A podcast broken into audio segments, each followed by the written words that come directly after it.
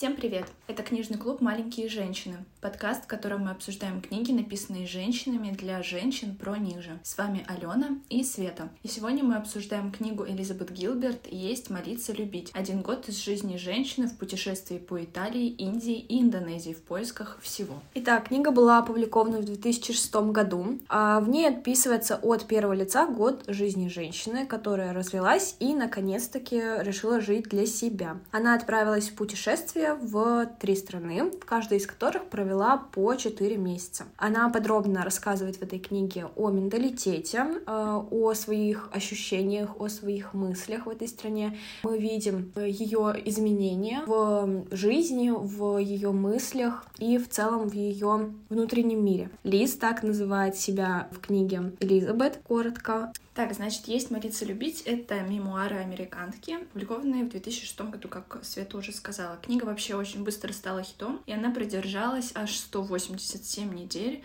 в списке бестселлеров газеты «Нью-Йорк Таймс». Значит, через 4 года, в 2010-м, вышел фильм с Джулией Робертс, одноименный фильм «Ешь, молись, люби». После выхода книги и фильма на остров Бали повалили туристы, причем люди заинтересовались одиночным путешествием, чего до этого, в общем-то, не было в мире. Все хотели повторить то, что случилось с Лиз, и всех очень заинтересовала ее история. Вообще книга состоит из трех частей. Первая посвящена Италии, вторая — Индии, третья — Индонезии. Эта книга, как никакая другая, идеально вписывается в наш подкаст, потому что она написана женщиной, для женщин. И вообще у меня есть ощущение, что ее могут понять по большей части именно женщины, а мужчинам будет немножко сложно, потому что проблемы именно какие-то внутренние женские. Лиз очень много размышляет, рефлексирует. Для нее не так важны действия, как то, что происходит у нее внутри. И этот год она посвящает, по сути, как раз-таки внутреннему миру своему.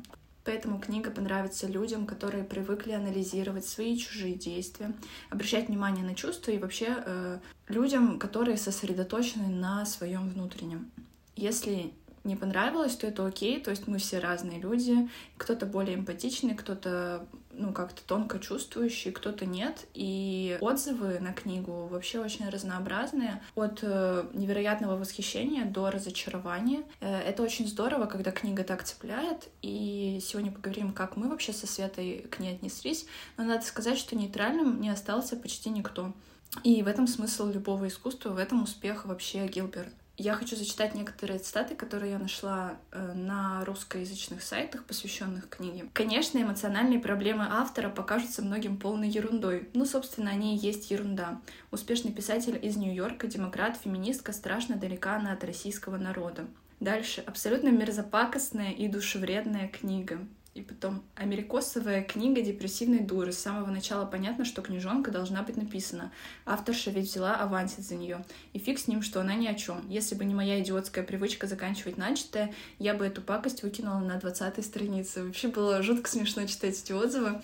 Э, это из серии «Мыши плакали, кололись, но продолжали есть кактус». И, ну, очевидно, если вам не нравится книга, будет классно, если вы ее забросите в самом начале, а не будете страдать. И никогда я, наверное, не смогу понять людей, которые пишут настолько какие-то непонятные, необоснованные, гневные отзывы, ориентируясь непонятно на что. Вот эта женщина последняя, скорее всего, которая написала о том, что э, если бы не моя привычка, то я бы не стала дочитывать эту книгу, и вот поэтому э, она страдает. то есть она такая, ну я же страдаю, да, как Элизабет не может страдать. Пусть она тоже страдает, что она ноет, что она пытается что-то менять. Я вот буду книгу дочитывать, вот буду реветь, она мне будет не нравиться, но я все равно буду ее э, все равно как бы читать. И вот это какое-то, наверное, наше мышление русских людей о том, что все плохо, но мы же живем.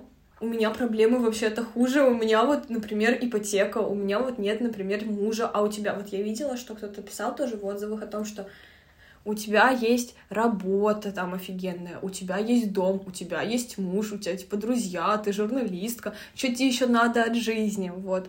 Понятно, что если как бы ты сравниваешь со своими проблемами, там, какими-то похуже, конечно, это может показаться, а, там, не знаю, многие писали, что это проблемы высосанные из пальца, вот. Но если у человека не было других проблем, значит, для него это проблема какой-то важной степени, которую она хочет решать, которую написала в своей книге.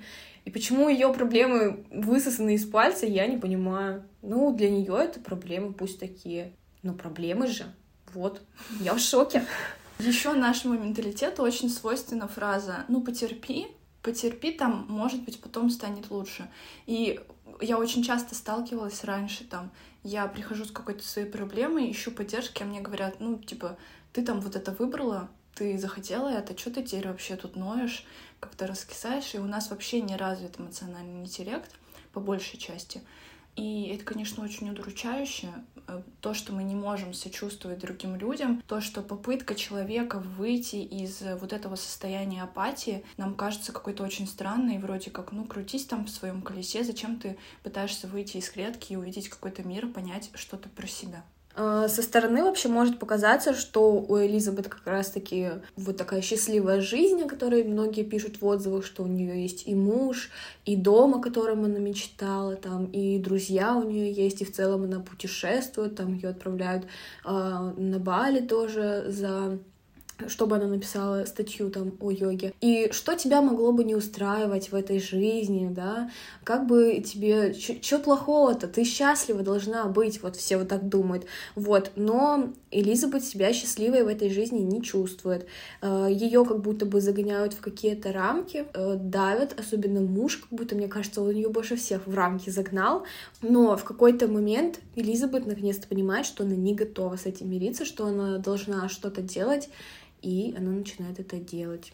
И теперь Алена расскажет, Почему же она была несчастна в этой жизни? Ну, это, собственно, об этом уже, по сути, сказала, потому что она была задвинута в какие-то рамки, в которых существовать ей было очень сложно. Но на самом деле Лиз э, — это воплощение американской мечты. Она успешная писательница, э, классная журналистка, у нее есть муж, она там, э, ну, как-то они планируют ребенка, живут в загородном доме в Нью-Йорке. Ну, собственно, о чем еще можно мечтать? Ну, какой-то красивой женщине, да? Ну, вот чего ты еще хочешь? Хочешь, вот живи и радуйся. И вот тут бы тоже сказать, ну, типа, вот ты там расстанешься с ним разведешься, и ты вообще кто? Кем ты, кем ты будешь? Но мы, собственно, вообще, мне кажется, в каждом подкасте упоминаем эту тему. Нельзя оценить степень чужих страданий, нельзя там сказать, вот эти вот страдания правильные, вот эти вот нет. Ты можешь чувствовать вот так, вот и так ты чувствовать не можешь. Нельзя сравнивать свои проблемы и чужие, каждый оценивает их и чувствует по-разному. И, ну, я думаю, вообще какой-то разговор не совсем конструктивный. Лис мы вообще-то видим чуть ли не в самом начале, рыдающий на полу в своей ванной ночью и не понимающий, что из с этим делать. Она в отчаянии, она в депрессии, и она не может спать и даже думает о самоубийстве. Она говорит, не хочу больше быть замужем, не хочу жить в этом доме, не хочу иметь детей. И та самая достигнутая уже практически американская мечта не приносит Лиз никакого счастья, удовлетворения. Она это понимает, но также ей очень страшно этого лишиться, и на нее очень сильно давят общественные ожидания, и там примешиваются и собственные ожидания, ожидания там своего мужа, своей семьи, родителей. Она говорит, ну как это не хочу детей? Я же должна их хотеть. Мне 31 год. Мы с мужем вместе 8 лет. 6 женаты. И вся наша жизнь построена на уверенности, что после 30 самое время остепениться. Я, наконец, успокоюсь и рожу ребеночка. Ну, для нее вот эта сама мысль о ребенке очень губительна. Она там каждый месяц очень радуется, когда приходят месячные. Она, ну, они уже какое-то время пытаются с мужем э, забеременеть. Ну, в смысле... Зачать ребенка. Зачать ребенка, да. Но она чувствует себя несчастной вот в этом, в том, что вроде как уже 30 лет наступило, а она до сих пор не хочет ребенка, значит, с ней что-то не так, значит, она поломанная. И точно так же, ну, вообще в жизни, да, есть какие-то отрезки, то есть там до 18 ты должен закончить школу, там до 25 закон... окончить университет и как-то уже определиться со своей профессией, выйти замуж, желательно родить ребенка. Если ты, э, ну, как бы у тебя не получается вот это вот все, то ты какой-то странный, ты выпадающий из общества. И очень хорошо мы это видим уже в третьей части в Индонезии. Там все общество разделено на определенные ячейки. Если ты не попадаешь в эту ячейку, если, если тебя люди не могут распределить туда, то значит ты становишься изгоем. С тобой там практически не общаются, тебя изгоняют из общества. Собственно, вначале Лис пытается нарушить привычные в обществе установки, то есть там она не хочет становиться послушной женой, рожать ребенка и при всем при этом, ну, там, строить карьеру, улыбаться, да, быть вообще-то счастливой. Она хочет э, стать человеком, который ищет свой путь и в конце концов находит. При этом она пренебрегает семьей, а надо сказать, что в американском обществе семья — это одна из основных ценностей, и в этом смысл жизни для каждого человека. То есть после развода Лиз, по сути, вынуждена искать для себя новый смысл, и есть «Молиться любить» книга как раз об этом поиске. И Лиз пишет, «Мне хотелось тщательно изучить аспекты своей личности на фоне каждой страны, в среде, которой эти качества традиционно присущи. Искусство жить в свое удовольствие в Италии, духовные практики в Индии и умение уравновесить две эти крайности в Индонезии. Только потом, признавшись себе, чего мне на самом деле хочется, я заметила счастливое совпадение. Все три страны начинаются с буквы «И». Это показалось благоприятным знаком в начале моего духовного пути. Э, поясняю, у нас с «И» в английском с «I», а «I» — это я. Ну, то есть она идет на путь, на путь э, какой-то к себе, встает на него, и, ну, очень классно. Мне тоже кажется это каким-то очень таким э, знаковым, что все три стороны начинаются как раз с этой буквы. Да, это вообще так прикольно на самом деле. Ну да. Вот. Мне еще очень понравилось, что в названии вот это есть молиться, любить три слова, и, и каждое слово как бы характеризует свою страну. То есть, э, если в Италии она в основном ела, да, там в Индии она в основном молилась, и в Индонезии она уже любила. Вот, мне показалось тоже очень прикольно провести такую линию, интересно. И то, что сейчас вот, вот про ай-ай-ай, вот я об этом не подумала, о том, что типа это я. Я еще хочу сказать о том, что Лиз, по сути, не готова вообще рожать для ребенка, и даже вот эта ее подруга говорит о том, что э, родить ребенка это как сделать наколку на лбу. И вот она понимает, что, ну, это конкретно она к этому не готова. И тем более, когда она смотрит на свою подругу, которая уже родила, которая счастлива, она, мне кажется, еще больше себя чувствует какой-то потерянной, сломанной, как Алена сказала. То есть еще и это тоже на нее давит, что вокруг-то все как бы вот в этом существуют, а она как будто бы выпала из этого мира, она какая-то другая. В целом, мне кажется, любая женщина, которая не хочет ребенка, чувствует очень сильное давление со стороны общества. И даже не знаю, как у тебя, но мне задают уже вопросы, то есть мне 21, мне задают вопросы, когда у меня будут дети. Уже, как бы, я уже чувствую надвигающееся давление, а там к 25, наверное, оно прям усилится очень сильно, и противиться ему очень сложно, поэтому для меня Лиз такая очень смелая, какая-то, ну, местами даже очень сильно уверенная в себе женщина, которая даже уже в начале, ну, знает, чего хочет на самом-то деле. Мне пока что не задают таких вопросов. Мама у меня надеется, что, типа, я рожу к 25-26. Вот, но я понимаю, что, например, настанет там мне 25-26, а я еще не родила ребенка, мама мне, наверное, задаст вопрос. Хотя сомневаюсь. Но вопрос о том, когда же я найду себе молодого человека, ведь мне уже 21, может быть, пора с кем-то знакомиться, может быть, пора что-то делать, это тоже достаточно удручающе, потому что, ну а что такое? Ну я одна, и чё? Хочу и буду. Да, получается, мы пока находимся на предыдущей стадии, которую Лис успешно прошла, найти себе там какого-то успешного мужчину и выйти за него замуж. В общем, Лиз такого мужчину нашла, это ее муж, у них, получается, очень долгие э, и как будто бы счастливые отношения.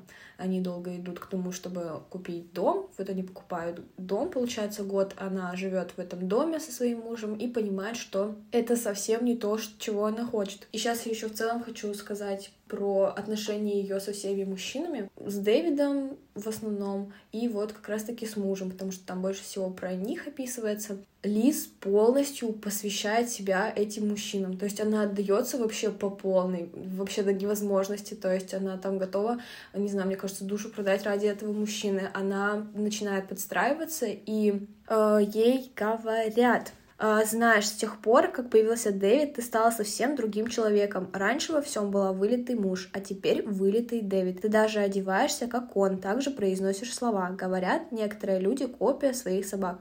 Так вот, копия своих мужчин ты. Значит, а, Лиз настолько начинает под них подстраиваться, что она просто перенимает все какие-то привычки, поведение и так далее. То есть она не может существовать сама по себе, и там она даже э, после этой фразы она об этом задумывается, о том, какая она на самом деле.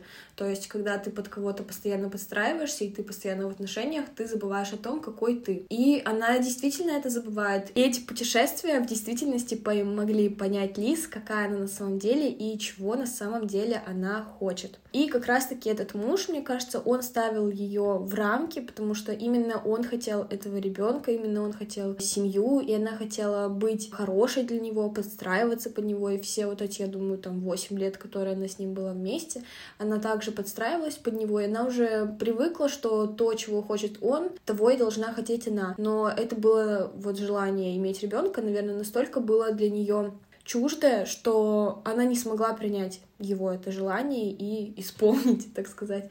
И вообще, то, что он творит во время развода, для меня вообще ужас просто конкретно. То есть ты жил с человеком 8 лет, у вас было столько всего общего, и ты настолько как-то назойливо пытаешься испоганить ей жизнь, не даешь ей свободно дышать. Ну, то есть понятно же, что она с тобой уже не будет. И даже если там ты не дашь развод, она все равно с тобой не останется. И вот это какая-то ужасная желание у него отобрать у нее все деньги, отобрать все в жизни, все, что у нее есть, оставить ее просто ни с чем. Да лучше она останется ни с чем, чем она останется с тобой. И Лиса это понимает, и меня это так порадовало, то, что она готова вообще отдать просто ему все, что у нее есть на этом свете, лишь бы уже не быть с ним и как-то от него отвязаться. Поэтому муж для меня это самый э, противный герой, отвратительный мужчина. Как она жила с ним 8 лет и не подозревала, не видела никаких звоночков, я не знаю. Уверена, что там что-то было по-любому нечистое в их отношениях. Да, ну вот ты говоришь герой, но по факту это ведь живой человек, который ну, реально да. существовал. И от этого как-то еще более жутко становится, mm что ты можешь, э, по сути, посвятить себя человеку, а он не то, что даже не оценит, он э, ну, втопчет тебя в грязь в конце вот этого вашего совместного пути. Для меня описание развода и поведение мужчины Лис ну, было каким-то тоже ужасающим и очень неприятным. Ты можешь доверять настолько сильно человеку и даже не знать на самом деле, какой он. И вторые отношения с Дэвидом, в которые она влетела сразу же после э, расставания с мужем, мне кажется, это тоже не совсем нормально. То есть э, ты еще от того не отошла, ты там 8 лет с этим человеком была, ты такая сразу, хова, Дэвид, вот, и здесь она тоже начинает посвящать себя полностью, и это тоже какие-то нездоровые отношения, где они не могут понять, счастливы они вместе, или они друг с другом несчастны, они должны расстаться, или они вновь должны сойтись, что вообще как быть, как нам решить эту проблему, они ее не могут решить. То же самое, то есть из нездоровых отношений она вышла, в нездоровые зашла, и благо смогла она оттуда выйти, а что, какие отношения потом она нашла, это мы уже потом поговорим. Мне кажется, здесь она сама была как бы еще к этим отношениям, ну, реально не готова. Если ты вот ты такой сложный развод переносишь, это, конечно же, с человеком, с которым ты проводишь много времени, отражается и на нем, и на Дэвиде это, конечно же, отразилось. Ну, в общем, в начале книги описываются все ее нездоровые отношения, все неадекватные мужчины, и грустно, конечно, это понимать. И вообще было очень грустно понимать, что она 8 лет там прожила с человеком, и он оказался таким ужасным. Да, Лиз сама говорит, что как только она встретила первого мужчину своего, а потом она постоянно была в отношениях и не делала практически каких-то перерывов между ними. И получается, вот этот год — это такая передышка для нее, способ, э, ну, услышать наконец себя, а не быть растворенной в мужчине. И поэтому, э, наверное, это путешествие исцелило ее, ну, по одной из причин.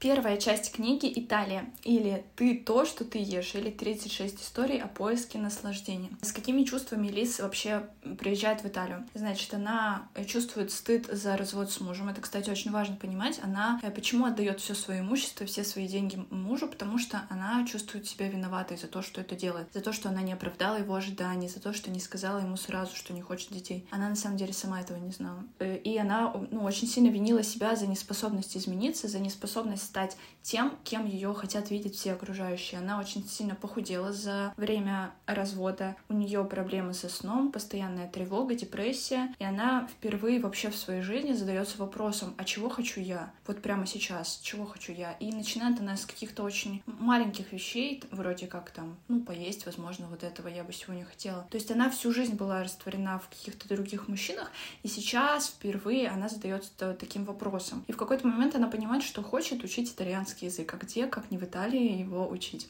И, собственно, отчасти поэтому она отправляется в Италию. И первая часть книги «Италия» про поиск наслаждения и удовольствия. И это именно то, что нужно было Лис в ее состоянии. В Риме Лис не ходит по музеям, по каким-то историческим достопримечательностям, по церквям. Она, по сути, в самом центре истории, но ее это не очень волнует, не очень интересует. Она посвящает время другим э, наслаждениям. Она выбирает для себя вкусную еду, итальянский язык и прогулки. Ну, здорово, что она дает себе отчет в этом, в том, что тут вот мне не интересно, зато интересно мне другое. И в этом я чувствую какую-то очень близость с автором, потому что, ну, мне тоже, наверное, как-то не очень интересно ходить по церквям, по каким-то историческим достопримечательностям. Мне вот, ну, даже если я хожу, я там не узнаю историю по большей части, а как-то ее чувствую и просто наблюдаю за этим. И она точно так же относится к путешествиям. Я согласна, я бы тоже выбрала покушать и посмотреть что-нибудь красивое. То есть когда просто ходишь, смотришь, типа, вау, как красиво, а, ты думаешь о том, что, что тут было, ты сам представляешь то, что здесь было какое-то время назад, и твое воображение дает тебе какую-то более интересную картинку, чем тебе бы рассказали, например. Вот знаете, тут жил там какой-то богач, у него была жена, столько-то детей, там, или здесь когда-то была война. Это не вызывает никаких эмоций, а когда ты придумываешь сам, когда ты размышляешь над этим, то становится гораздо интереснее. А вкусная еда — это вообще... Да, я согласна.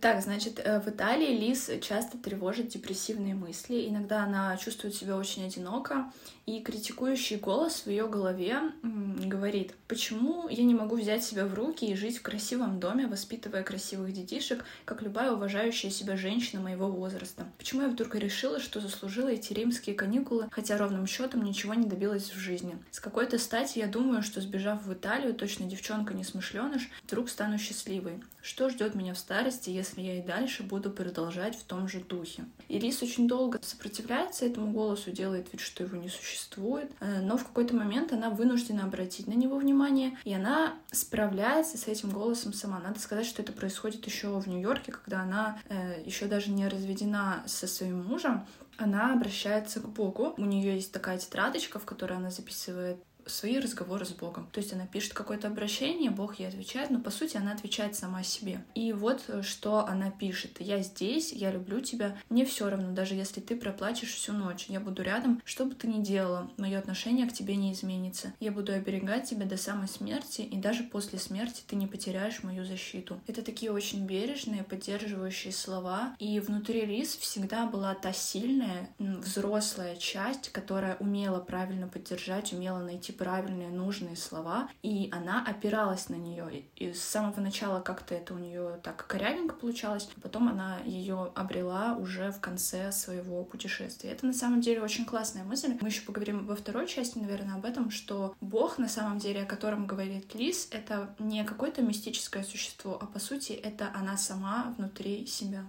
Американцы не умеют расслабляться и бездельничать. Лиз с самого детства приучали к труду. Она росла в такой очень рабочей семье, поэтому для нее итальянский гедонизм кажется чем-то очень странным и непонятным. Американец чувствует себя счастливым на работе, итальянец же целью работы видит радость ничего не делания. То есть все, что делают итальянцы, они делают ради того, чтобы потом ничего не делать. И это самое э, прекрасное в их жизни. В Италии считается, что чем более изощренно и самозабвенно человек предается безделью, тем большего он добился в жизни. И Лиз первое время чувствует э, острую вину за свое безделье в Италии, Хотя это безделье на самом деле ей жизненно необходимо. То есть ей очень важно остановиться, подумать вообще, а, что она из себя представляет, что она хочет и ну, о чем она думает. Она постоянно спрашивает себя, заслужила ли она свое счастье. Но именно Италия оказывает очень благоприятное воздействие на Лиз. Итальянцы вообще на перебой хвалят ее, когда узнают, для чего она приехала туда. Она приехала ну, жить в свое удовольствие. И в итальянской культуре это очень здорово. Вообще-то это цель жизни каждого итальянца. И Лиз выбрала очень правильную страну для для вот этого своего первого визита э, в годовом путешествии? Мне кажется, я немного итальян. Мне очень нравится ничего не делать. Мне кажется, у меня это получается. И я, например, думаю, что-то э, сделаю побыстрее, чтобы потом побольше ничего не делать. Отдохнуть. А я э, научилась ничего не делать только в работе с психологом. Я, наверное, тоже вот это... Ну, на меня очень давило, когда я там делаю-делаю, а потом останавливаюсь. Вроде как надо опять что-то делать. И дни э, выходные для меня вообще были каким-то странным понятием. То есть выходные тоже надо работать. И желательно побольше, потому что, ну, нет учебы, нет работы, надо, значит, вложиться по максимуму. Вот, поэтому я очень могу хорошо понять ее вот эту вину. У меня, когда появилось много работы, мне так отдыхать захотелось что когда у меня выходной, я вообще ничего не хочу делать. Я типа просто, ох, полежать, посмотреть ТикТок, поесть, все, я ничего не хочу просто. Поэтому итальянец во мне родился сам. Вынужден был. Вынужден был прийти ко мне. Да. Вообще Италия в истории Лис показалась мне таким очень теплым принимающим местом, в котором каждому рады. Там э, нет тревог, нет каких-то страхов, переработок и эмоциональных выгораний, которым подвержены вообще все люди в, там, в моем окружении, в нашей стране и в целом в мире. Люди там умеют наслаждаться жизнью, и, как я уже сказала, это место идеально подошло для первого посещения в путешествии Лис. В Италии же Лиз э, разрывает отношения с Дэвидом. И слава богу она очень хорошо понимает, что растворялась в мужчинах, да, но это все равно дается ей тяжело. Она понимает, что ей нужно разорвать эти отношения, чтобы побыть одной, чтобы услышать себя, но все равно как-то она очень переживает из-за этого. И там еще в Индии она о нем вспоминает. Мне понравилось то, что она приехала в Италию, и она такая, все, я все ну, все, я должна побыть одна, мне нужно побыть одной, чтобы почувствовать, чтобы познать.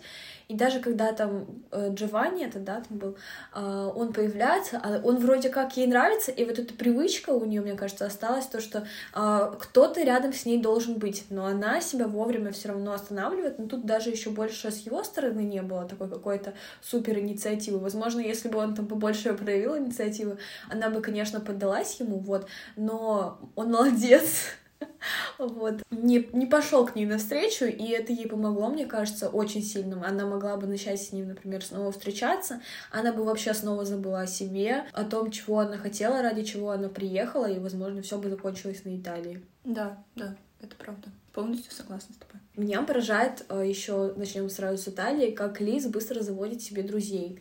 То есть буквально там она проводит 4 месяца, в конце у нее там уже и Джованни, и Софи, там и еще кто-то.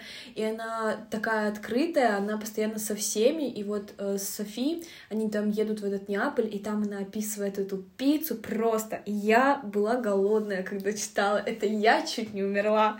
Она пишет, тонкое, мягкое, крутое, пружинистое, вкусное, рассыпчатое, соленое, райское тесто для пиццы. Сверху сладкий томатный соус, превращающийся в пузырчатую кремообразную пену, смешиваясь с расплавленной свежей моцареллой из буйвольского молока, а в середине всего этого великолепия одна единственная веточка базилика, наполняющая всю пиццу пряным ароматом.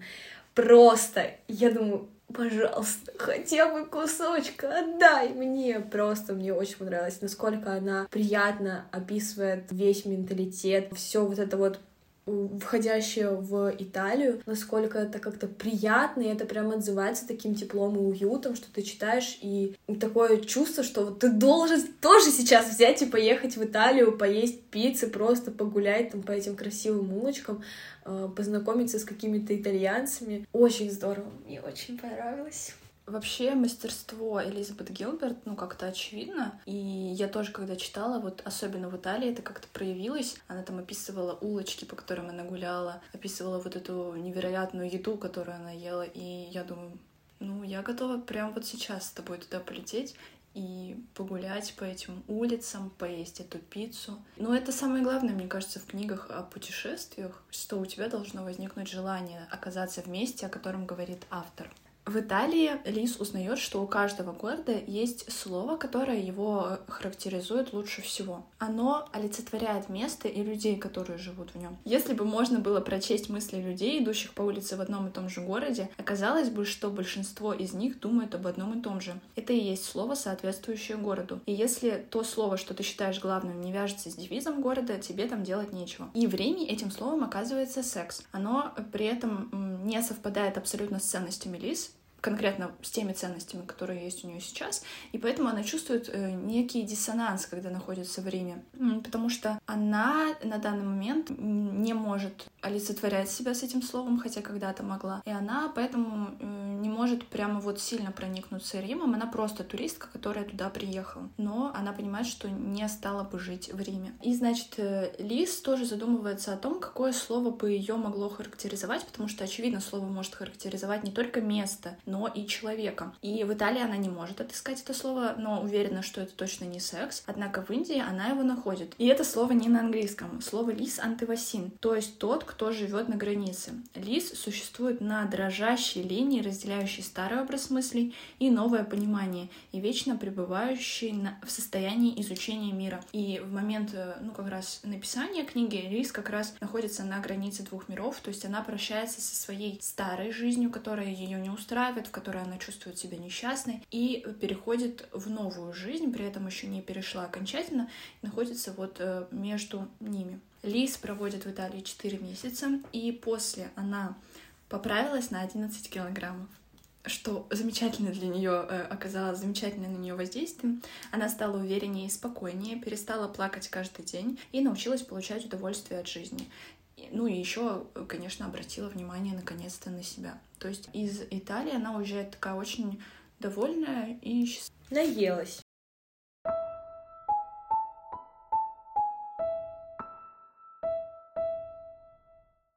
Вторая часть книги «Индия» или «Хорошо пожаловать» или «36 историй о поиске веры». Э, вторая книга, собственно, про поиск веры. Это оказывается самой сложной частью, как по мне, для неверующих людей. Мне кажется, мы сейчас со Светой, может быть, немножко поспорим. Э, какое-то восприятие. У меня были очень э, двойственные чувства, я сейчас их попытаюсь объяснить. Вообще нужно рассказать про Бога и про то, о чем говорит Лиз, когда называют Бога Богом. Бог, говорит она, это состояние безусловной любви. И есть замечательная цитата. По существу того Бога, к которому я пришла, очень легко описать. Был у меня когда-то песик, бездомный из приюта. Он был помесью примерно десяти разных пород, и от каждой из них взял самое лучшее. Пес был коричневого цвета. И когда люди спрашивали, что это за собака, я всегда отвечала одинаково. Это коричневый пес. Так и на вопрос, какого бога я верю, отвечаю просто в хорошего бога. Это совершенно не вяжется с представлениями о боге, которые внушали мне, по крайней мере, в детстве, да, или которые я знаю о религии. То есть всегда есть какой-то определенный бог, которого надо верить. Он вот э, выглядел, скорее всего, вот так вот. Он э, внушал людям вот это вот, а тут просто, ну, хороший бог. То есть это не какая-то определенная сущность. К нему можно обращаться по-разному. Он находится во всех религиях, и он э, он приходит к каждому человеку, который его зовет. И это как-то очень освобождает, что ли, от, опять же, от рамок, которые установило общество. И впервые Лис обращается к Богу в своей ванной, собственно, в полном отчаянии. Она пишет «Привет, Бог, как дела? Меня зовут Лис, будем знакомы». Это очень такая, ну как бы, вот представьте, да, вы придете в православную церковь и скажете «Привет, Бог, как дела? Меня зовут так-то. Будем общаться». Ну, это совершенно не подходит под то православие, которое знаю, по крайней мере, я. И она сама же отвечает себе,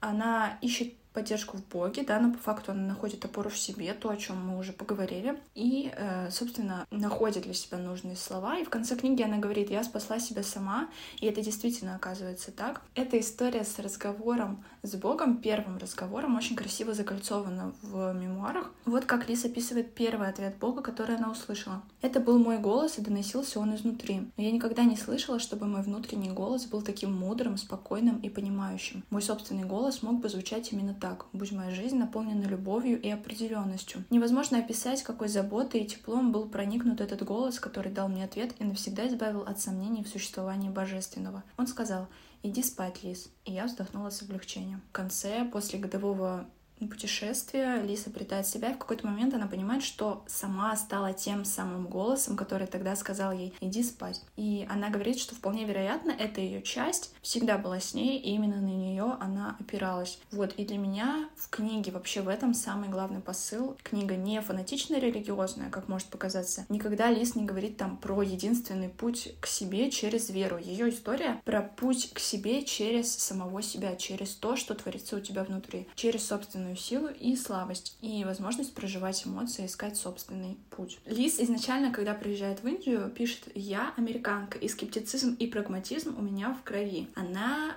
очень рациональная, местами такая даже атеистичная, сталкивается с чем-то божественным, непонятным ей. Она не может это никак обосновать в своей голове, найти этому какое-то научное обоснование. И э, так она, например, никак не может привыкнуть к полуторачасовой мантре, которую распевают каждое утро до завтрака. Эта мантра ее злит, раздражает, и она совсем не получается у нее. И вообще ей нужно понимать, для чего поют эту конкретную мантру, каждую конкретную мантру, как она может это проконтролировать и как она может повлиять на нее. Для нее очень непривычным становится не владеть ситуацией, в которой она находится. И вообще, я думаю, человеку, никогда не сталкивавшемуся с религией, очень э, сложно понять э, смысл э, религиозных таинств и их значение для верующих людей. Скажем, мне как бы очень сложно уложить в своей голове, что православный человек встает в воскресенье, черт знает во сколько, он не завтракает вкусно, что я привыкла делать каждое воскресенье, а он идет в церковь, присутствует там на службе, после причащается и делает это там каждое воскресенье.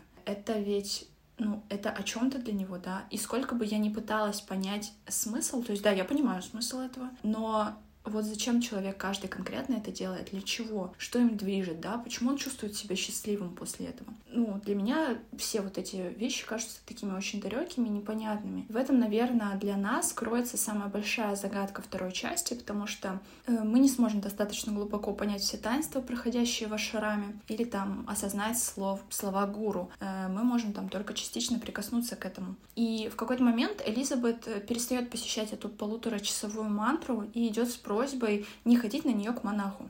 И он говорит, не надо петь, если не нравится. Пока ты здесь, никто и никогда не станет заставлять тебя делать то, чего ты не хочешь. И она спрашивает, то есть можно там ну, можно я там помедитирую в соседнем зале, потому что они поют так классно. Вообще-то, ну, у меня очень классно получается медитировать. На что монах смеется, называет ее воришкой и говорит, что она ворует чужую энергию. В этом очень классная мысль. Эта мантра полуторачасовая не должна даваться просто. Она как раз про некое преодоление. Монах говорит очень важные слова. Гуруджита обладает силой, непостижимой для рационального ума. Это вещь, то есть, которую надо прочувствовать сердцем, а не рациональным ну, не понять умом. Она должна быть сложной, чтобы преодолевать что-то внутри себя, потому что, ну, вообще-то, зачем ты приезжаешь в Ашрам? Чтобы в комфорте помедитировать, ну, чтобы у тебя там все получалось просто, ну, тогда ты можешь там помедитировать у себя в спальне, в общем-то, с таким же успехом. А Индия в мемуарах Гилберт — это про вызовы себе, и именно через вызовы себе героиня узнает что-то новое про себя. И в конце она спрашивает, значит, вы не разрешаете мне пропускать гуру джиту? Это, собственно, вот эта полуторачасовая мантра.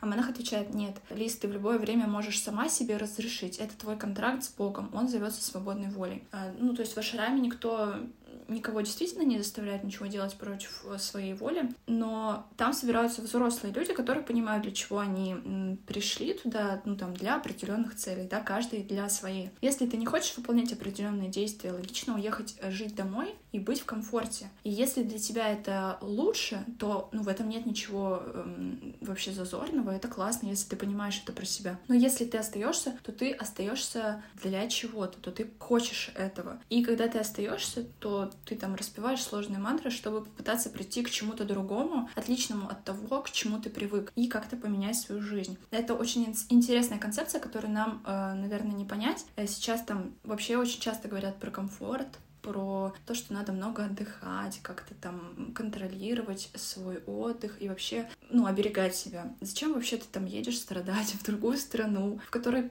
нет интернета, да что там интернета, там вообще ничего нет ты там преодолеваешь трудности, разбираешься с какими-то внутренними демонами, если ты можешь жить в комфорте. И все ради чего? Ради просветления, которого ты, возможно, никогда не достигнешь, ради встречи с гуру, которого ты тоже, возможно, никогда не увидишь. И эти вопросы, опять же, возникают из нашего рационального ума, а не чувственного. Поэтому обсуждать вторую часть книги очень сложно. Она больше про чувства, про внутренние вещи, не подвластные даже нам. И я вот э, вначале сказала, что меня одолевали разные чувства при прочтении этой части, и это как раз были вот эти две части. Первая часть очень детская, такая наивная, доверяющая, воодушевленная. Вторая родительская, опекающая, скептичная ко всему и критикующая. И я принимаю обе эти части, ну потому что, очевидно, критикующая мне нужна, чтобы выжить в этом мире, да, а, а первая а, детская, ну, которая хочет поверить в чудеса, это ведь тоже очень классно сохранять в себе. Еще есть очень классная цитата из этой второй части. Как бы ни бились исследователи всех религий мира, пытаясь подсунуть нам стопки книг и доказать на примере священных писаний, что вера — рационально объяснимое явление, я никогда с этим не соглашусь. Если бы вера была рациональной, она бы именовалась иначе. Вера — это убежденность в том, что нельзя увидеть, осознать, потрогать. Верить — значит идти навстречу тьме быстрым шагом, с высоко поднятой головой. Если бы все ответы были известны заранее, смысл жизни, природа Бога, судьба наших душ, религия была бы не актом веры, не отважным человеческим поступком, а всего лишь предусмотрительной страховкой. Мне очень сложно давалась э, вся вот эта тоже часть про Бога. Сначала мне вообще очень странным это все показалось, вся эта история с Богом, все это обращение, как бы я понимала, что алло, это ты внутри себя говоришь, не Бог с тобой говорит. Вот, я, ну, не то чтобы я верю там в Бога, там что-то такое, но мне кажется, что можно к чему-то там обращаться, не знаю, энергии своей вселенную какие-то посылы посылать, и что-то может измениться. Но здесь большей части она меняла сама себя, разговаривая, получается, сама сама с собой, представляя, что это Бог. Возможно, было ей легче думать об этом, так как она чувствовала какую-то опору, поддержку извне. То есть где-то есть вот этот хороший Бог, который ее поддерживает. Но по сути, действительно, это была она сама. Вот. И вся эта часть про медитации, про вот эти мантры для меня была немножко какой-то давящей такой, потому что мне все-таки это было как-то чуждо, я не могла действительно это прочувствовать, понять, зачем это, почему это, как это работает. Но меня поражало то, насколько Лиз, она все равно стремилась познать это. То есть, да, она там не могла понять, не могла слушать эту мантру. Там какое-то время она даже медитировать не могла, но она не останавливалась. То есть она не сказала, ладно, буду тут сидеть у себя, просто что-то делать. Она конкретно взялась за цель и шла к ней, то есть пыталась понять, пыталась изучить себя, дать себе какой-то толчок. То есть здесь вот уже ну, мы видим о том, что она ну, не остановится просто так, и если она взяла какой-то курс для себя, какую-то цель, то она пойдет по нему. Вот эта сила в ней, то есть, наверное, я бы сдалась, если бы я не поняла какие-то мантры, что-то там, я подумала, блин, наверное, это не мое, наверное, это мне не надо, и все это не для меня. Но Лиз как будто чувствует, что это действительно для нее, и что ей это действительно надо, и ей это поможет. И по сути, ей это очень помогает. Здесь меня прям восхитила вот эта ее смелость и упорство, в достижении вот этой цели, в том, что она хотела этого, действительно было сложно, но она смогла. Мне порой очень сложно на медитациях концентрироваться. Если я слушаю, я иногда ухожу куда-то в свое сознание, в свой поток, и как-то на фоне у меня остаются все эти мысли. И, скорее всего, ей было что-то типа такого же, то есть она там э, думала о разном, и в итоге она научилась концентрироваться на себе, на своих чувствах. Мне, наверное, вот этой концентрации не хватает. Вот Э, если сравнивать ее с э, медитацией со своей жизнью, то мне, наверное, тоже не хватает какой-то концентрации на вот этих медитациях, и этой концентрации мне не хватает и в жизни. То есть, наверное, если бы я взяла себя в руки, научилась бы концентрироваться на этих медитациях, то в жизни мне бы стало, скорее всего, тоже легче относиться ко всему и чувствовать легче, то есть концентрироваться конкретно на своих чувствах. Иногда бывает такое, что я как будто бы не понимаю, что я хочу, что я чувствую, как я себя ощущаю в этот момент. И, скорее всего, вот это из-за неумения сконцентрироваться на определенном моменте, на определенном чувстве, достать его и проанализировать. И в итоге это все где-то иногда накладывается, накапливается, то, что ты не можешь проанализировать, то, что ты не можешь почувствовать, понять, что ты сейчас в данный момент ощущаешь. В итоге это все выливается э, в, в какие-нибудь рыдания, там, в какой-то определенный день, когда уже, получается, чашка переполнена, какая-то последняя там непонятая эмоция туда капнула, все, и ты, получается, у тебя стакан опрокинулся, ты разрыдался. Но это не помогает, то есть, да, это в какой-то момент помогает, ты подумал, все, я поплакал, мне стало полегче, но по сути ничего не изменилось, то есть, да, ты порыдал, выпустил какие-то эти эмоции, но дальше-то у тебя? Эта чашка также продолжает копиться, и ты также начинаешь туда складывать свои эмоции, которые ты не смог понять, не смог проанализировать, не смог на них сконцентрироваться, и это для меня очень грустно. Я бы так не хотела хотела. Пора тоже начинать медитировать. Я еще хочу обсудить ее э, дружбу снова. Снова она находит себе замечательного друга Ричарда. И для меня это очень какой-то мудрый человек, как будто бы он вот уже перешел на ту ступень, на которую она собирается перейти. И он тоже ей показывает, дает огромную поддержку, какие-то мысли, а, которые она для себя открывает и которые помогают тоже ей преодолеть этот путь э, в Индии, познать себя, а, научиться принимать этот Ричард просто, мне кажется, человек тоже такой судьбой очень сложной. И она видит, насколько ему тоже было сложно в этой жизни. И понимает, что, наверное, как бы она тоже может. И у него очень интересные мысли там звучат. То есть для меня он прям был для нее даже каким-то не гуру, да, вот тем, да, а каким-то наставником для нее он в тот момент был, когда там мантры эти она не понимает, что они говорят медитации, она не может сконцентрироваться на них, и вот появляется Ричард, который по сути ее как-то наставляет, дает ей какие-то советы, и он, мне кажется, помогает ей вот именно встать на этот путь, чтобы прийти к какой-то конечной цели. Мне кажется, он огромную роль сыграл для нее в Индии, будто он реально был для нее таким хорошим наставником. Mm-hmm. Э, для меня очень важным в нахождении Ашарама оказался момент, когда Лиз решила принять обет молчания. Это случилось как раз после отъезда Ричарда, и она поняла, что создала вокруг себя и такую коктейльную вечеринку, она там со всеми болтала, со всеми была веселая. А вообще-то в Ашрам приезжают для того, чтобы побыть в тишине, наедине с самим собой. Э, но, как ей казалось, на тот момент просветления таким образом не достигнуть. И она нарисовала в своей голове картинку, какой она станет после того, как примет обет молчания. Ей там оставалось жить э, в Ашраме еще два месяца. Значит, она будет молчаливой, таинственной, такой одухотворенной, э, никто никогда не будет слышать ее голос. На следующее утро она встает, идет э, мыть полы в храме и действительно ни с кем не разговаривает. И, как ей кажется, излучает такую молчаливую, благостную такую энергию. Я вообще, когда готовилась к подкасту, вторая часть у меня ассоциировалась со словом благость. Такая, ну, какая-то, возможно, несколько ироничная, но для меня это очень подходящим словом оказалось. Но ей меняют работу работу. Ее вызывают и говорят, что теперь она будет принимать гостей. Надо понимать, что если ты принимаешь гостей, то ты постоянно со всеми общаешься. И она, в общем-то, смеется над этим, а, но это оказывается очень вовремя на пути ее становления вот этого будущего. Она понимает, что вчера создала картинку, которой не смогла бы соответствовать. Эта картинка вообще не имеет с ней ничего общего.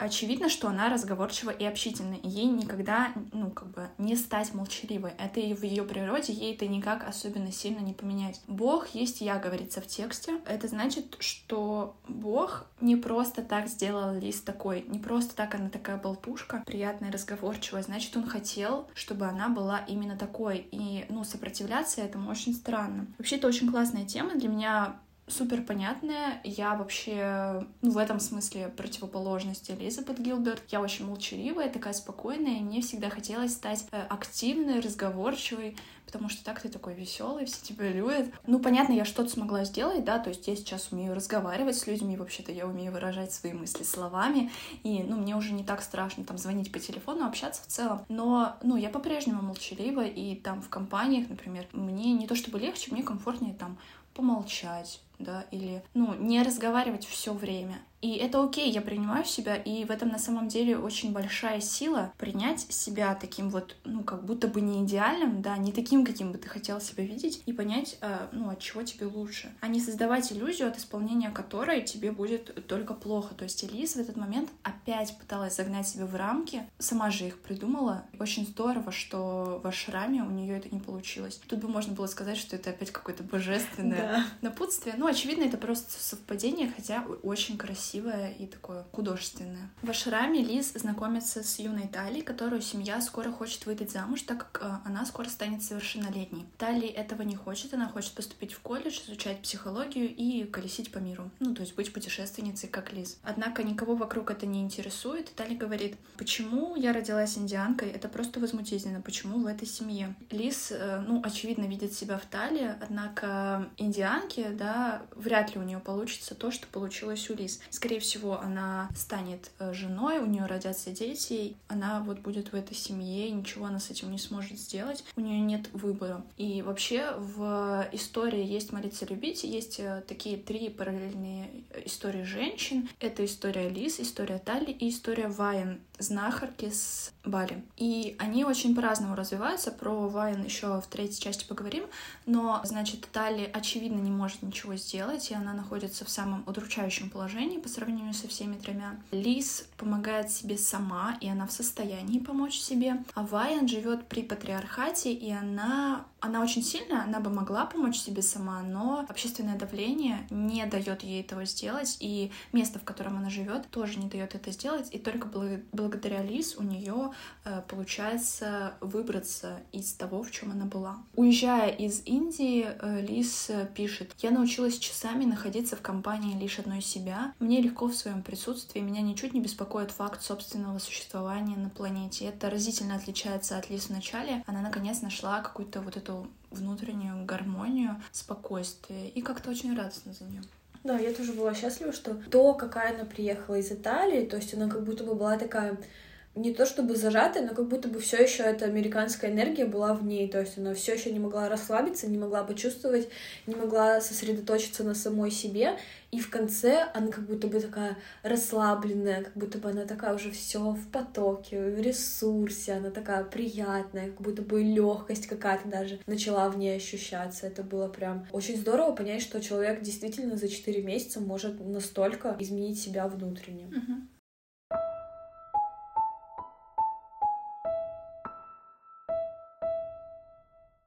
Третья часть Индонезия, или у меня даже в штанах все по-другому, или 36 история о поиске гармонии. Вообще, когда начинала читать эту часть, было ощущение, что Лис уже нечего искать, что она, в общем-то, уже все нашла в своем путешествии. И, значит, остров Бали про поиск баланса между мирскими наслаждениями и духовной дисциплиной. Но на самом деле эта часть кажется мне такой самой какой-то пустой, как будто бы но при этом она самая наполненная по э, действиям. То есть, если первые две части Лиз больше рефлексировала, там особенно ничего не происходило, она только думала и иногда общалась с людьми, то в Индонезии происходит сразу несколько сюжетных линий. Во-первых, э, самая очевидная — это линия с Филиппа, про которую, наверное, Света поговорит. Вторая часть про Вайан и, по, и покупку дома. И третья про Китута, хотя там, ну, не то чтобы что-то происходит, да, но он говорит очень важные вещи. И вообще-то вся история с путешествиями начинается с Китута. Это знахарь балийский. Лис приходит к нему задолго до путешествия, получается, за год, за два, как журналистка. Она проезжает на Бали. И она обращается к Китуту с просьбой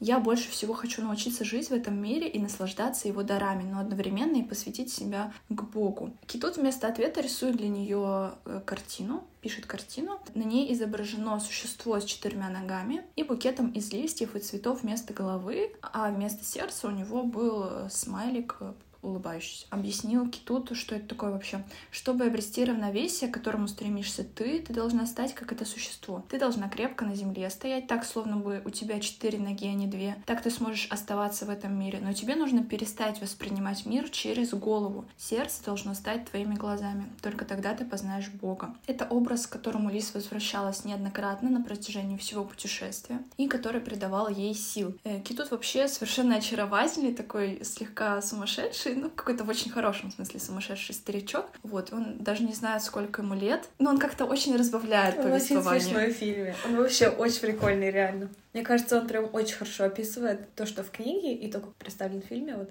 приятный такой дедуля. Вот он становится неким наставником э, Лис на Бали. Она приезжает к нему спустя два года после первой встречи, и он э, не может ее вспомнить. И это такая очень разочаровывающая сцена, потому что Лис нарисовала в своей голове какие-то воздушные замки, она была уверена, что ее там встретят вообще-то с распростертыми объятиями. И, ну, это конечный пункт ее путешествия. Ради этого все затевалось. А тут э, Китут ей такой, ну, я не помню. И когда он ее вспоминает, это такое очень сильное облегчение. Думаешь, боже, ну хорошо. Я, хорошо. Может, я, в общем, сначала подумала, что он просто какой-то шарлатан, и типа он ей одно и то же начал как бы говорить, как бы то, что он ее видел. И я думаю, блин, он говорит просто это каждому, типа, ты путешественник, ты сюда приехал, ну логично, да, это вообще по-другому и быть не могло. И я сижу и думаю, все, это разочарование. Он обманщик, он шарлатан, она приехала, а он каждому, кто приехал, говорит такую чушь. Все, я уже не верю вообще реально. И когда он такой, а, типа, все, я тебя... Я думаю, боже, слава богу. А я реально поверила, что он шарлатан, что вот все, она сейчас уже поедет обратно домой, что он всем это говорит, он ее не помнит. Я думаю, боже, как хорошо, Китутик, спасибо. Да, у меня тоже было такое ощущение, я тоже подумала, что он каждому это говорит, поэтому, ну, слова и совпали. И причем за два года не поменяла даже ничего. А Китут ей правда рад, он говорит, ты теперь другая, не то, что два года назад. В прошлый раз ты была очень грустная, теперь такая счастливая, как другой человек. Ты была похожа на грустную старую женщину, а сейчас на девчонку. В прошлый раз ты была страшная, а сейчас красивая. Тут бы оскорбиться, но на самом деле это очень правдивые, наверное, слова. И э, Лис, то, что ощущает она внутренне, это проявляется и внешне. И, ну, просто здорово, что милый старичок это заметил. На Бали Лис встречает замечательного мужчину Филиппа, у которого тоже не менее там, сложная судьба, у него тоже развод. Конечно же, она э, думает, что она не готова к этим отношениям и так далее, там она сомневается, но она в действительности его любит. Как это для меня выглядит, что она э, как будто бы переродилась, стала какой-то более осознанной, более э, совершенной, и теперь она уже не ныряет в человека просто с головой, она осознанно смотрит на него, понимает, нужно ли это, хочет ли она этих отношений и так далее. И когда она была в Америке и у нее там был и муж, и Дэвид. Это были какие-то абсолютно нездоровые отношения, в которых как раз-таки вкладывалась она. А здесь есть замечательная цитата. Э, и это так, Филипп заботлив от природы, и я чувствую, что он словно вертится вокруг меня по орбите, а я — главное направление на его компасе. Он становится моим рыцарем-защитником. Филиппа из тех мужчин, кому обязательно нужна женщина. Но не для того, чтобы заботились о нем, а чтобы у него появился кто-то, за кем можно ухаживать, кто-то, кому можно посвятить себя.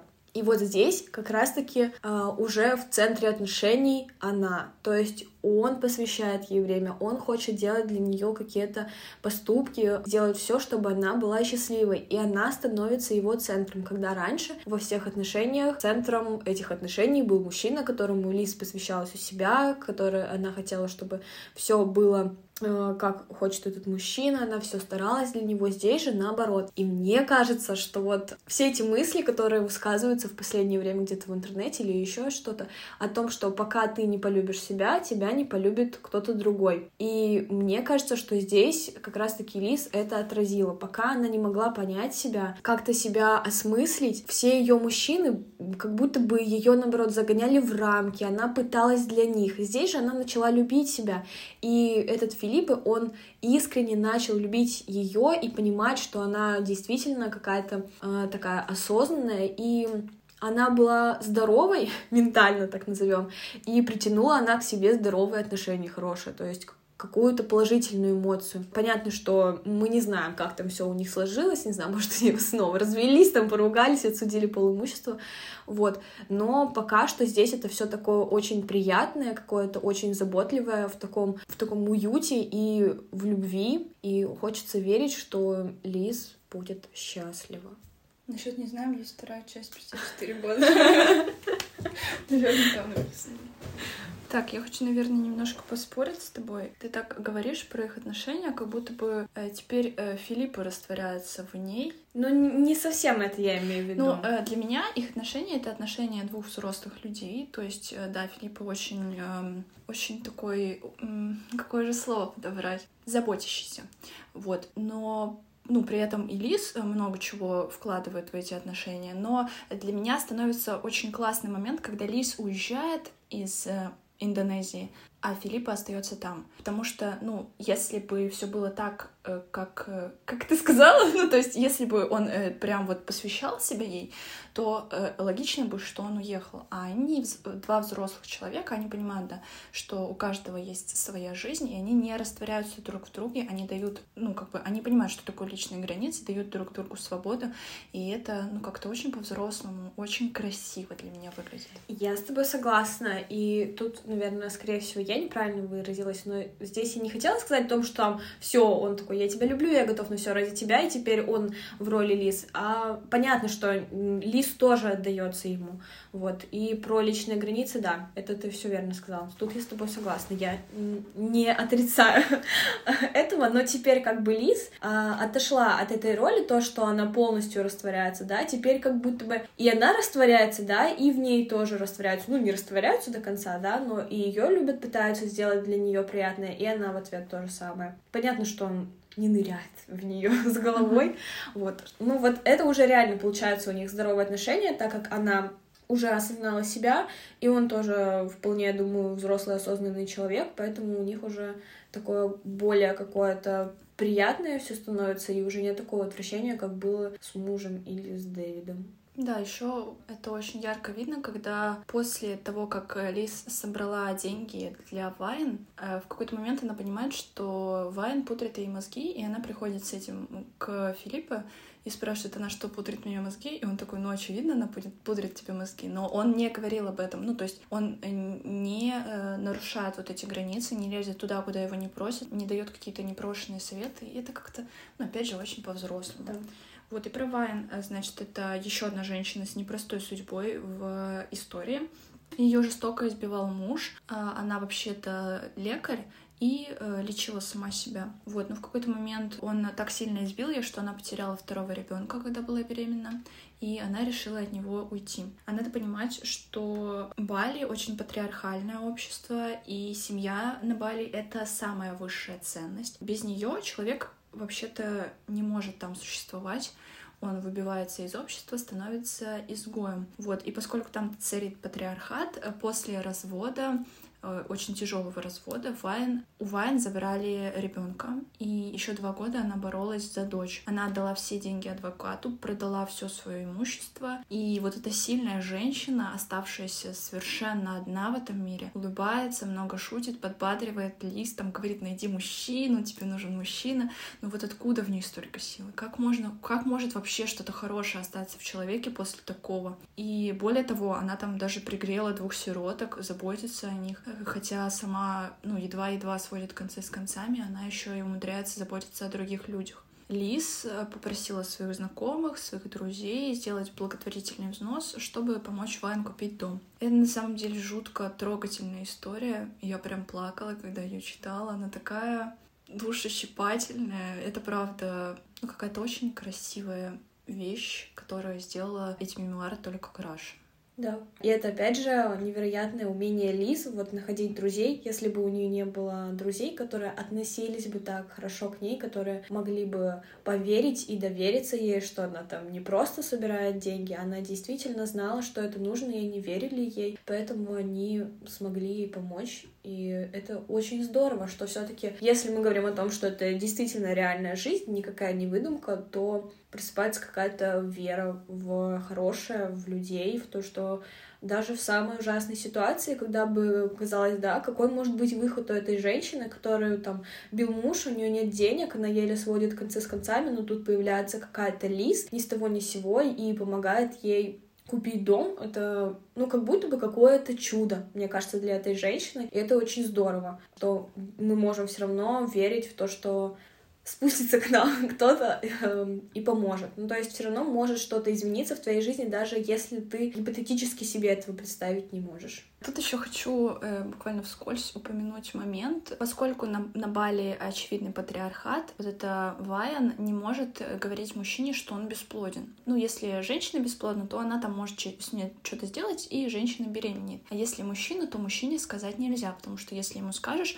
то он там может прийти, не знаю, избить свою жену, да, и вообще ну, мужчина не может быть бесплоден на бале. И что делает Вайн? Она находит этой женщине, ну, она говорит, что женщина бесплодна, и находит ей какого-нибудь там таксиста. И, в общем, они спят, рождается ребеночек, и все у всех хорошо. Э, я к чему вообще это говорю? К очень яркой параллели с предыдущим романом, который мы обсуждали, рассказ служанки. Там антиутопичное общество, мужчины пришли к власти, установили такую тоталитарную систему, и тоже не признают, что мужчины бывают бесплодны. Из-за этого служанки, которые находятся там, они вынуждены рожать детей богатым семьям, умирают. Их там увозят в колонию, и они там гибнут, потому что большинство мужчин бесплодны, а они это не признают.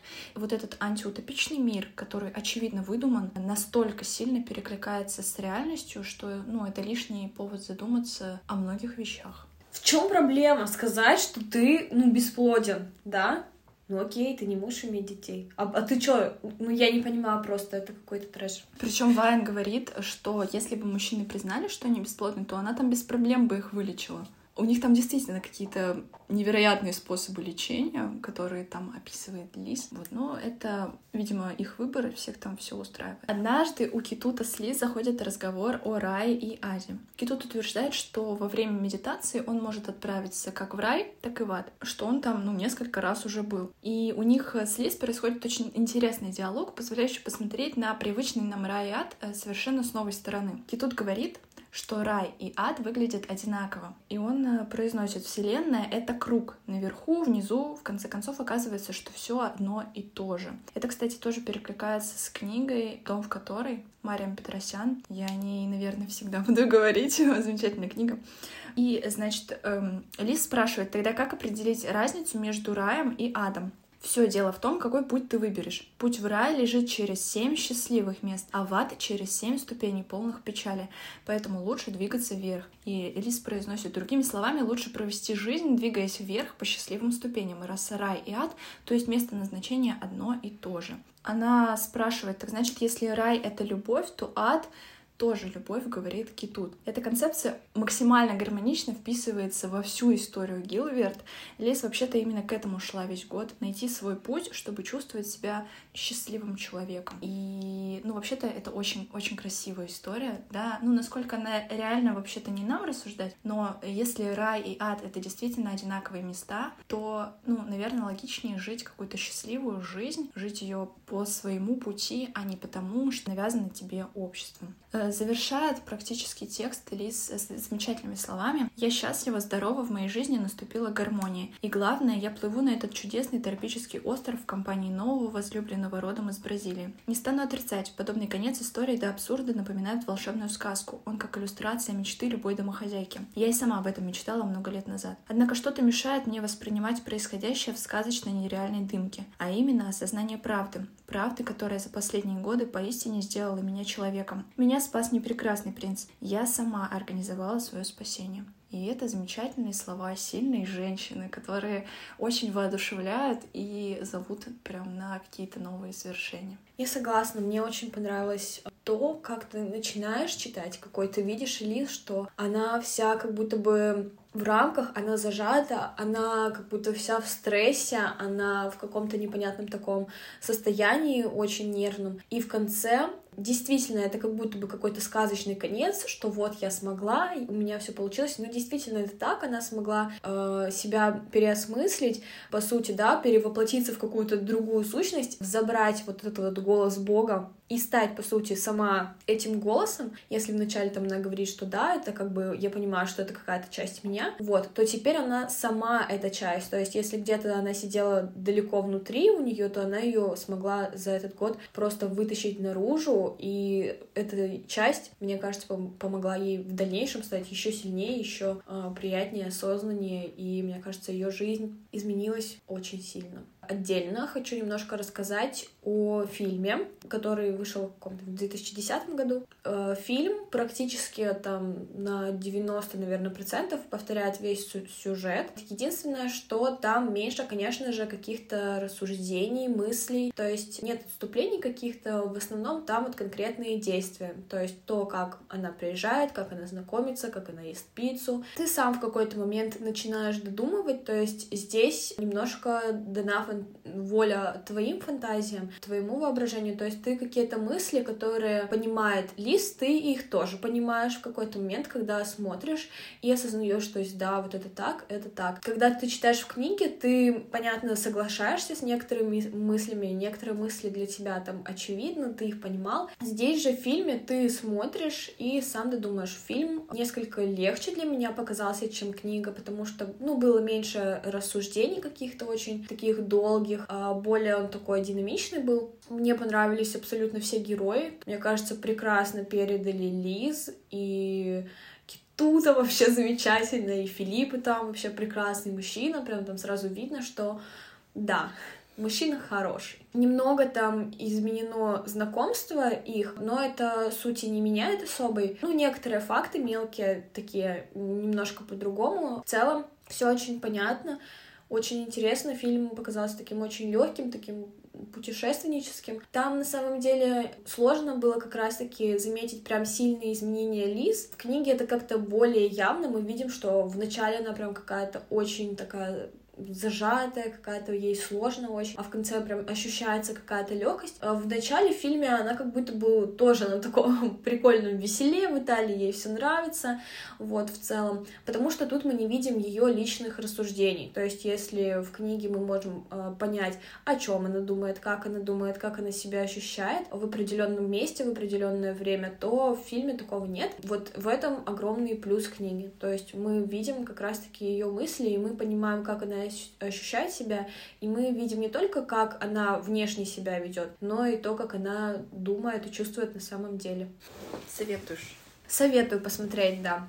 Вообще, когда читаешь «Есть, молиться, любить», неизменно возникает ощущение, что ты хочешь туда поехать. Э, даже не обязательно в Италию, Индию или Индонезию. Ты хочешь поехать хоть куда-нибудь и пережить то, что пережила Лиз в этом очень большая опасность любых историй про путешествия. Их на самом деле сейчас уже много, да, на 2006 год их было не так много. Ну, наверняка вы смотрели много фильмов про путешествия. Это всегда история про человека, который либо что-то потерял, либо не может никак найти в себе, и вот он в этих серых буднях. Ему нужно вырваться из этого, поэтому он отправляется в путешествие какое-то невероятное. Он там встречает э, интересных людей, и он меняется. И к концу путешествия он, наконец, обретает то, что ему было нужно. Обязательно, мне кажется, это нужно проговорить. Э, путешествия подходят не всем. Но нужно воспринимать это как некое художественное произведение все таки больше, да. Э, Элизабет Гилберт оказалась человеком, на которого путешествия влияют именно так. Но не факт, что вы отправитесь в путешествие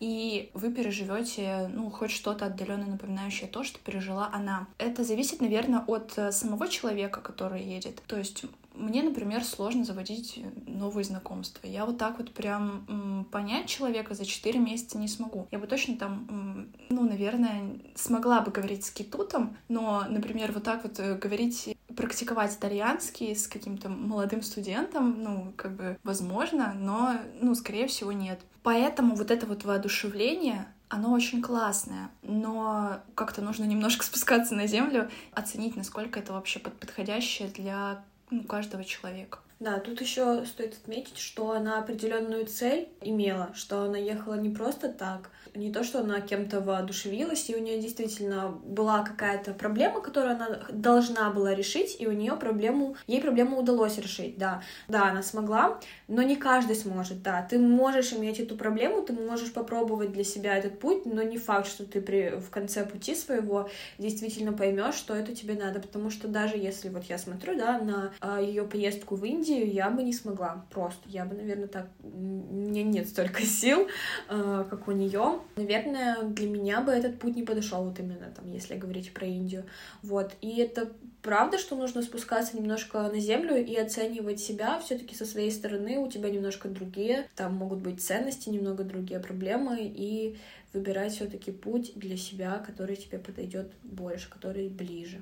Да, а еще путешествие у Лиз было очень грамотно спланировано. Ну, ты, собственно, об этом сказала. Но это вот прям в книге очень хорошо написано. Э, в этом, наверное, проявилась ее любовь к контролю.